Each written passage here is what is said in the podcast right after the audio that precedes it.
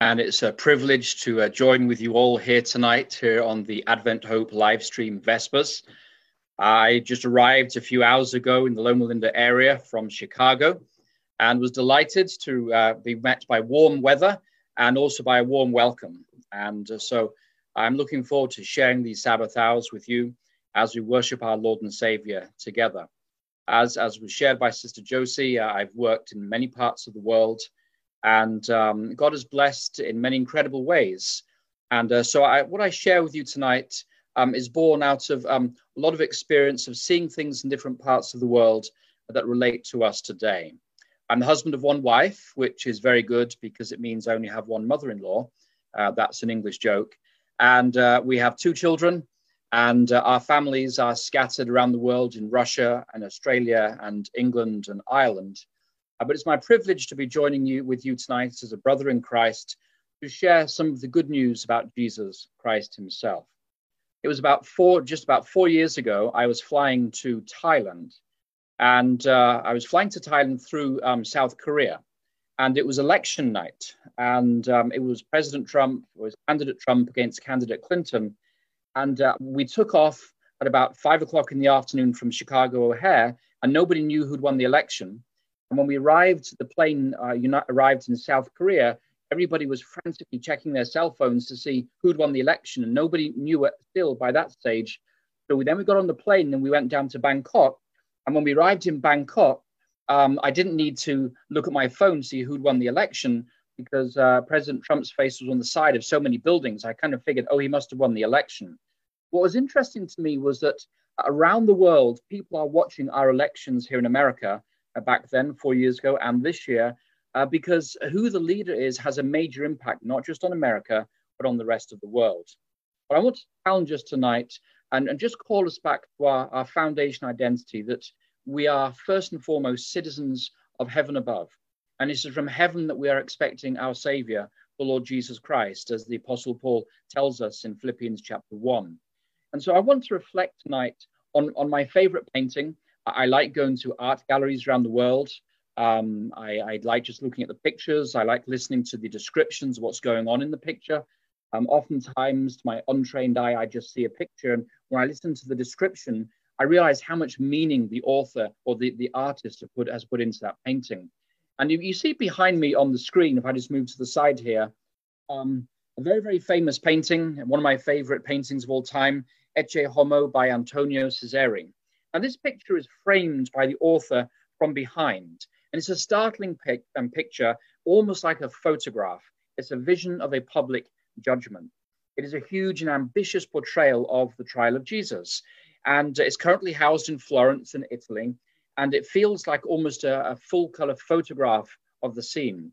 Now, if you look closely at the picture, you'll notice that Pilate is looking out at the crowd. You cannot see Pilate's face. And if you look closely at the picture, neither can you see the face of Jesus. And again, if you look closely at the picture, the crowd who are calling for Jesus to be crucified, you cannot see their faces either.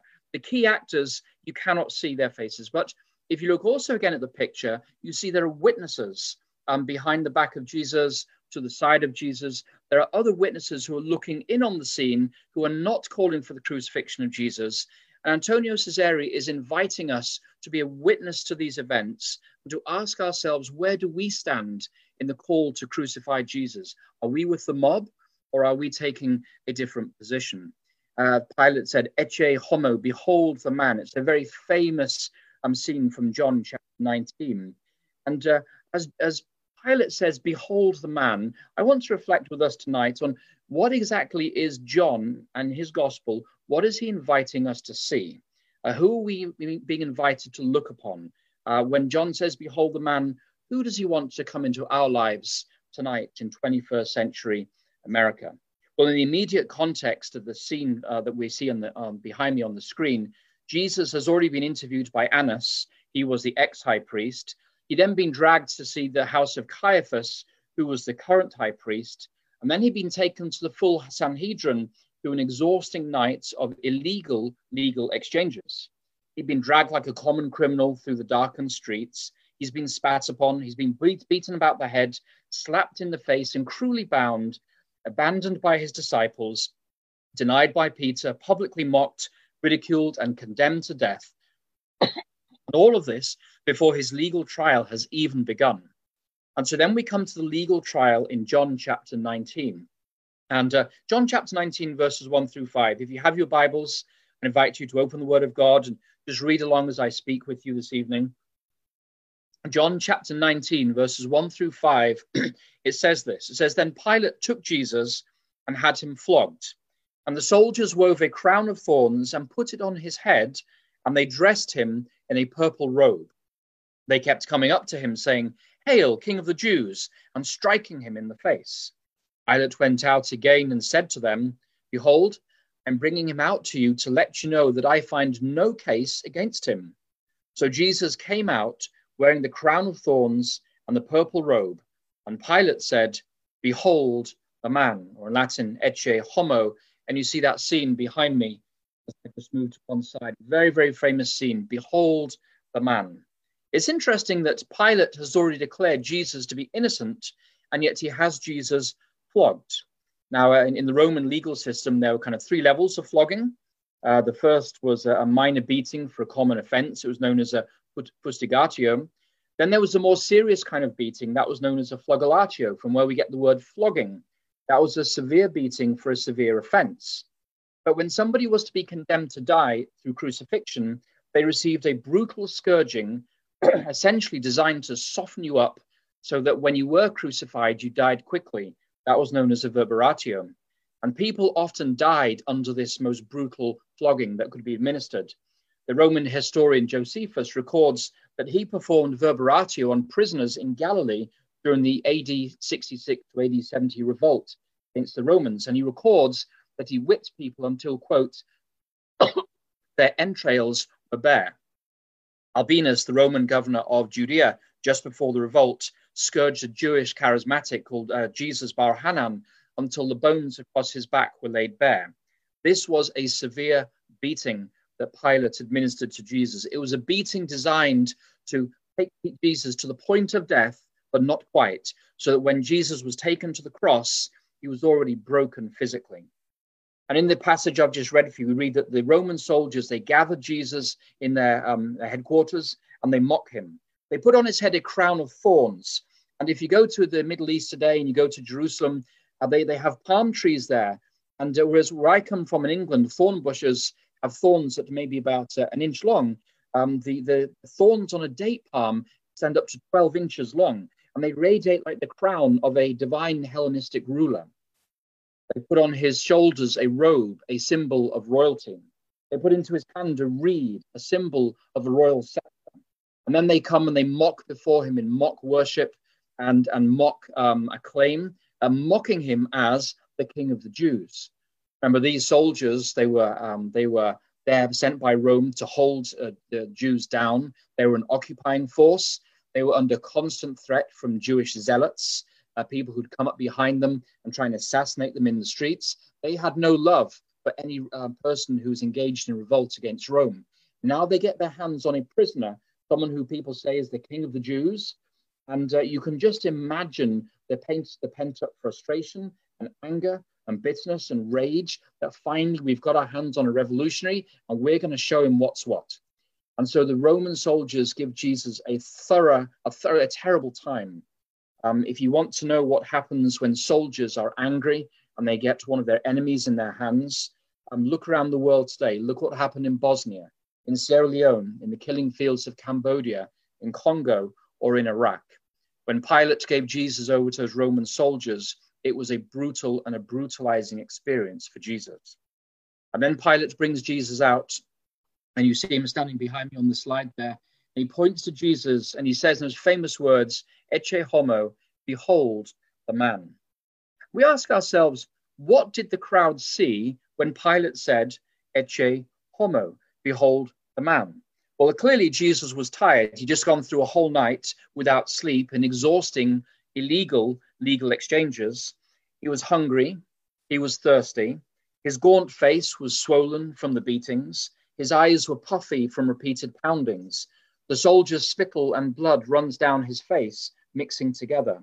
The crown of thorns is pressing across his brow. causing fresh bleeding with each movement. His back is torn to ribbons, and quite possibly some of his bones are starting to show through. He's pale and slow moving from blood loss and from shock.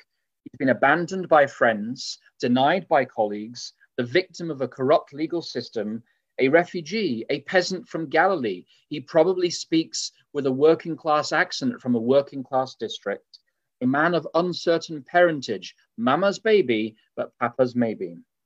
And so, as Jesus stands there on the podium and Pilate says, Behold the man, the crowd looks up at Jesus, the mob looks up, and the waves of cursing, of jeering, of mockery, and catcalls rise in a tidal wave of hatred and anger.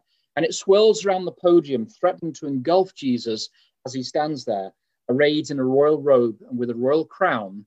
And yet Jesus is silent. And if we ask ourselves today in the 21st century, when Pilate says, Ecce homo, behold the man, who do we see today? Well, I want to draw on, the, on John's own gospel here for a few moments this evening and reflect on who John says is standing at the podium when Pilate says, Ecce homo. And the first thing we see is God with us, Emmanuel.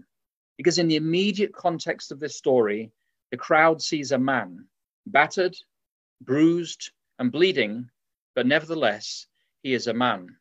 John 1:14 says the word became flesh and dwelt among us and we beheld his glory.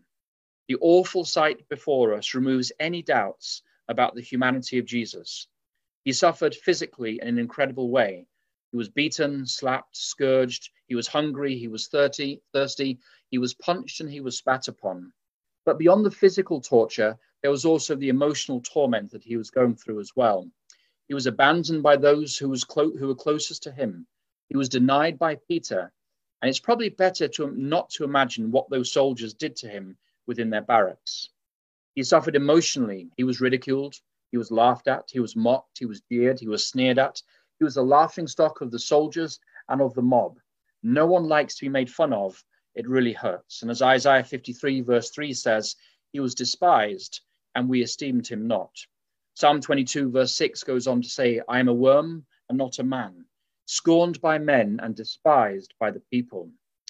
The famous uh, uh um, author, Joni Eareckson Tada, she reflected on what she sees when she sees Jesus standing on the podium.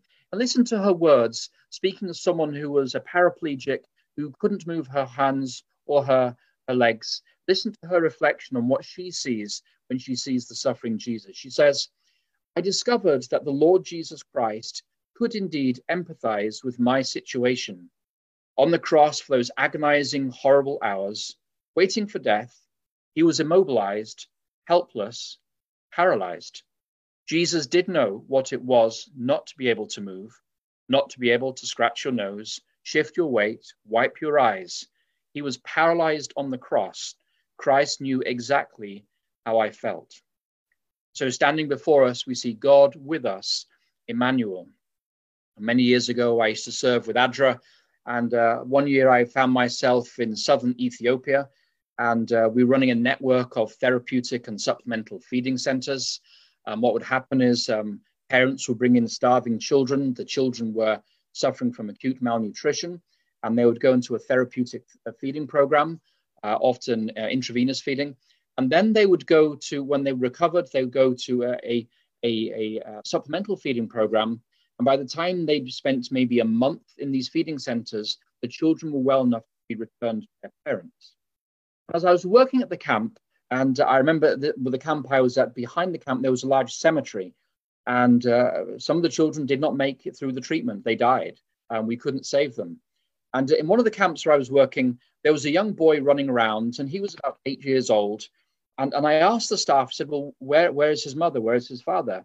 And uh, what the staff told me was this the mother had brought the child in almost at death's door, and uh, they thought that he had tuberculosis. But when they started doing tests on him, they realized that the young boy had AIDS. When the mother heard that her child had AIDS, she informed the staff that she was simply abandoning her child to the camp and she was leaving and she was not coming back for him. But the staff had not told this to the young boy. And so this young boy had he'd recovered slightly. You know, he could run around, he could play with some of the other children. He was running around expecting one day to see his mother come for him, not knowing that she would never come for him. And I looked at that young boy and, and it just broke my heart at the, the, the pain, the suffering, sometimes the futility of much of human existence. And when I think of that boy in Ethiopia who was diagnosed, they thought he had tuberculosis, he actually had HIV AIDS, my mind goes back to Jesus on the podium. I realize that God is with us in the midst of human suffering. See, on the podium, we see that God is truly Emmanuel. He is not a distant, unfeeling, inscrutable being, but God partakes in human suffering and he experienced the world, the worst our world can do. So, in the context of John's gospel, when Pilate says, Ecce homo, behold the man, who do I see tonight? I see God with us, Emmanuel, God who understands the depths of human suffering, God who is willing to walk the path of suffering with us, to identify with us in the midst of our pain. But that's not, that's not all that we see on the podium tonight, because in the context of John's gospel, we see there's another name for Jesus that John uses early on in the gospel, and it is in John chapter 1 and verse 29, where John the Baptist, when he sees Jesus coming for baptism, he points to Jesus and he says, Behold the Lamb of God that taketh away the sin of the world. And so not only do we see God with us, that is Emmanuel, but on the podium we see God for us, that is the Lamb of God. He is acclaimed at the time of the Passover, and he's about to die, as the Lamb of God, whose death will pay the price for my sins and for your sins, for all of our sins here in the 21st century. It's interesting that in the trial of Jesus, Jesus was accused of blasphemy before the Jewish Sanhedrin and he was accused of treason before the Roman authorities. Both charges were capital charges. The Sanhedrin wanted to kill him for alleged blasphemy, and if, if he were found guilty of uh, treason, he would be executed by the Roman governor. And when we reflect about it, um, blasphemy and treason are precisely what we are guilty of against our Heavenly Father. Genesis 3, verse 5, Satan said to Eve, If you eat the fruit, he said, You shall be like God the temptation was almost a blasphemy that if we eat of the fruit, we will be as God, knowing good from evil. And when Adam and Eve ate of the fruit, they engaged in an open act of rebellion against the authority of God, otherwise known as treason. Now, when they had engaged in their first sin in the Garden of Eden, Jesus comes looking for them. The first Adam, uh, the, sorry, Jesus comes looking for the first Adam.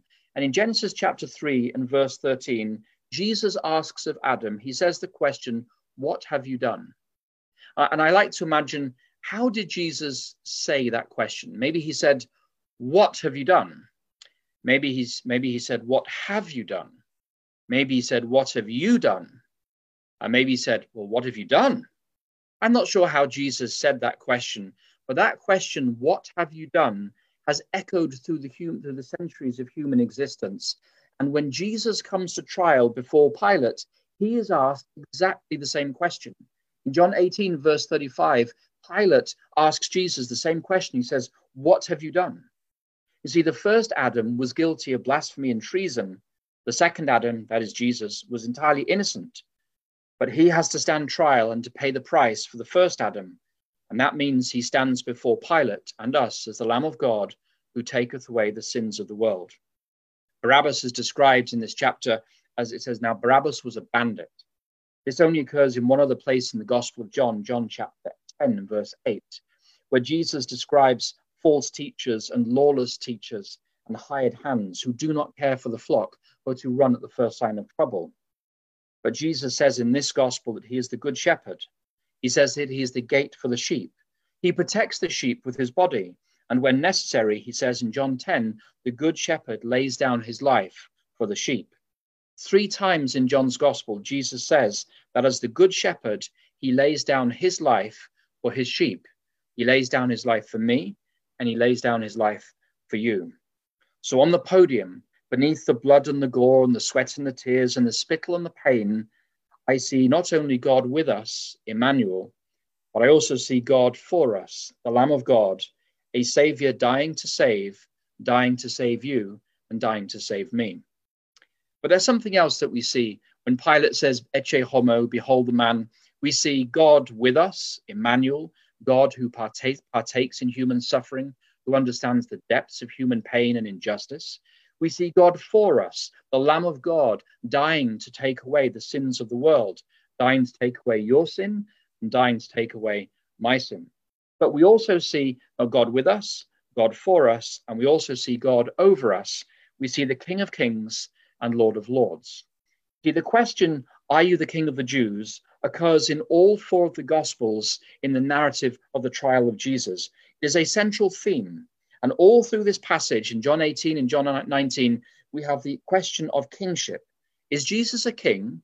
And if he is a king, what does his kingship actually mean? Who are his subjects? Will they fight for him or will they run away from him? Will they stand up for him or will they deny him?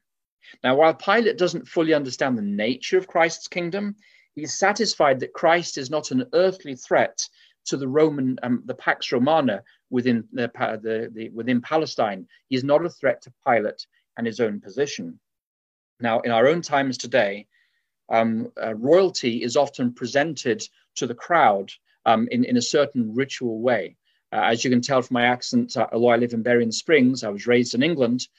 And um, in England, um, the, the, the heir to the throne is known as the Prince of Wales. Now, the heir to the throne is the Prince of Wales because uh, back in the day, about 800 years ago, there was a famous king called Edward I. Um, he was known by the English as Edward Longshanks because he had long legs. Uh, he was known by the Scots as Malleus Scotorum, the hammer of the Scots, as he kept beating them down. He was always engaged in battles. But he was the king who really pacified Wales and conquered Wales for the United Kingdom, as it were. And uh, the, the, Welsh did not like him for this. So when he had his firstborn son, he put his son onto a shield and lifted him up before the crowds at Carnarvon Castle, and he presented to them the Prince of Wales. We have such a custom today in our marriage ceremonies. Uh, when so when when a man and a woman have signed the legal documents with the registrar, um, we then present them to the congregation as Mr. and Mrs. So and so. And so we see this pattern in, in marriages, we see it in history, that when, when something is changing, when somebody important has arrived, they are presented to the crowd.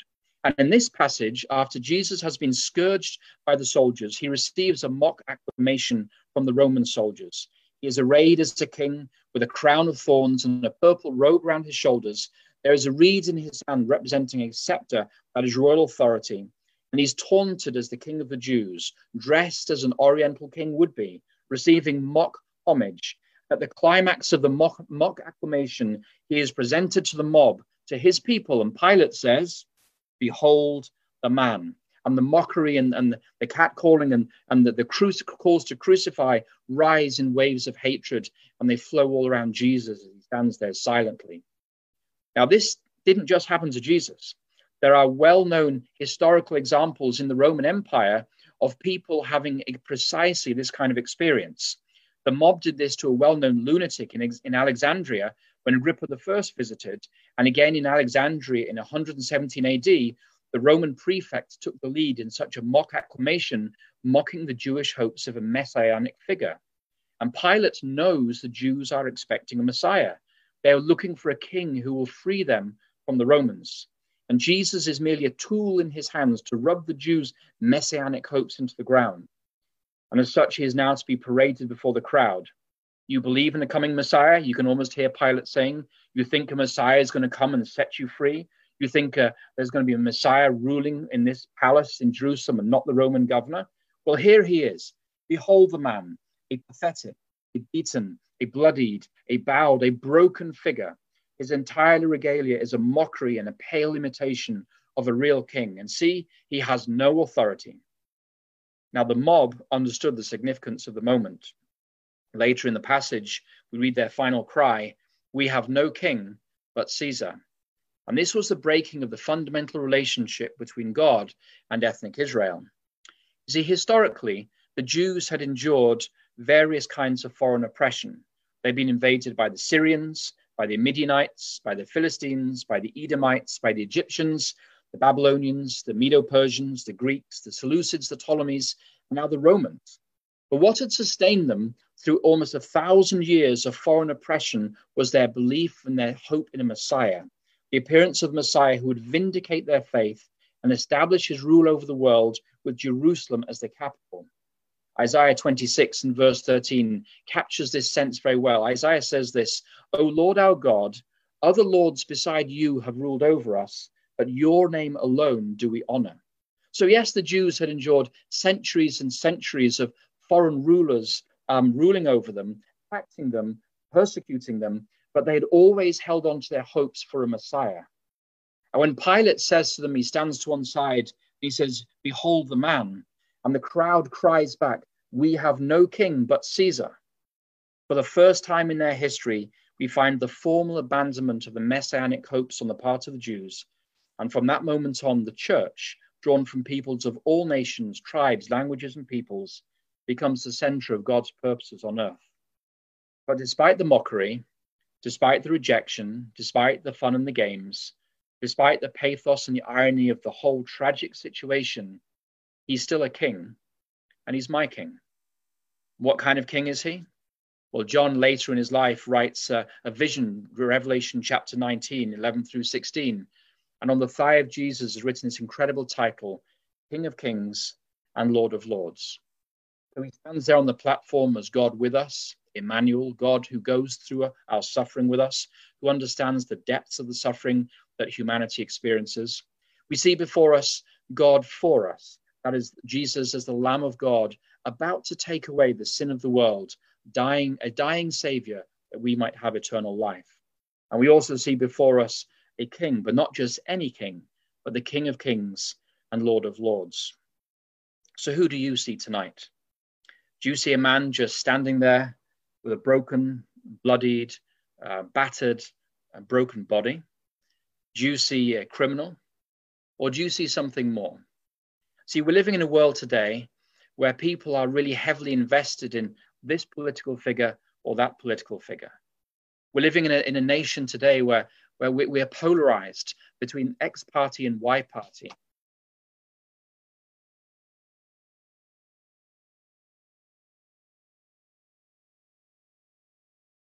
people are people are, are polarized in America right now, and people are hoping for this leader or that leader to come into the White House. But, but beyond all of that, we are citizens from, of a heavenly kingdom, and we're expecting our Savior, the Lord Jesus Christ, to come from heaven. He is the one that we're invited to be looking to tonight, particularly as we enter these Sabbath hours. As we see Jesus on the podium, we see God with us, Emmanuel, becoming flesh, not abandoning us in our sufferings, but partaking of the human experience of pain in all of our sufferings and all of our sufferings and all of our pain. We see God for us, the Lamb of God, who takes away the sin of the world, the Good Shepherd about to lay down his life for his sheep, a Savior about to die to pay the penalty for my sins and for yours. And we see God over us, a king, not just any king, not just any president, not just any prime minister, not just any first secretary, but we're looking at the King of Kings and Lord of Lords. And by the grace of God, each one of us is looking at our King tonight, as Pilate says, Behold the man. So I want to invite you tonight to dwell as we go through these Sabbath hours, not on the politics of America, not on the politics of our world, not on the fallen rulers of our world, but to turn your eyes to Jesus. As we turn our eyes to Jesus, my prayer for us is that there'll be less of us day by day and more of Jesus in our characters. That as we go through these Sabbath hours, we will be intentionally asking God to grow us, to shape us, to transform us. That there be less of me by the time the Sabbath hours leave tomorrow, and there be more of Jesus. And that people see less of me and they see more of Jesus in my daily interactions. So tonight and through these Sabbath hours, I invite you to do as Pilate said Behold the man, and, and in beholding, become changed. Be changed by the one who is God with us, Emmanuel, by the one who is God for us, the Lamb of God, and be transformed by the coming King of Kings and Lord of Lords. May God bless us as we go through these Sabbath hours together. May God grant us a personal transformation that the world would see less of us and more of the man of Nazareth in all that we do and say in this coming week. Wherever you are, I invite you to bow your heads with me, and we're going to uh, close with a short benediction. Heavenly Father, I want to thank you for the chance to talk about Jesus tonight. Father, I thank you that he appeals to all peoples, to men and women, boys and girls of every nation and kindred and tribe and tongue. I thank you that he died to save all peoples and that uh, there is no polarization within his kingdom. And so tonight, Father, as we enter these Sabbath hours, I pray that each one of us will focus our minds on Jesus, who he is, what he has done for each one of us, and what he is still going to do in each of our lives. And I pray, Father, that the next time Jesus comes as a king to this world in the clouds of glory with the armies of heaven, truly as the King of kings and Lord of lords, we will be ready and waiting for him say, This is our God for whom we have waited, and he shall save us. So, Father, until that day, may we be found faithful in whatever portion of the vineyard you have called us to serve. Thank you, Father, for the story of Jesus. Thank you that he is coming again. In Jesus' name we pray. Amen. This media was brought to you by Audioverse, a website dedicated to spreading God's Word through free sermon audio and much more. If you would like to know more about Audioverse, or if you would like to listen to more sermons, please visit www.audioverse.org.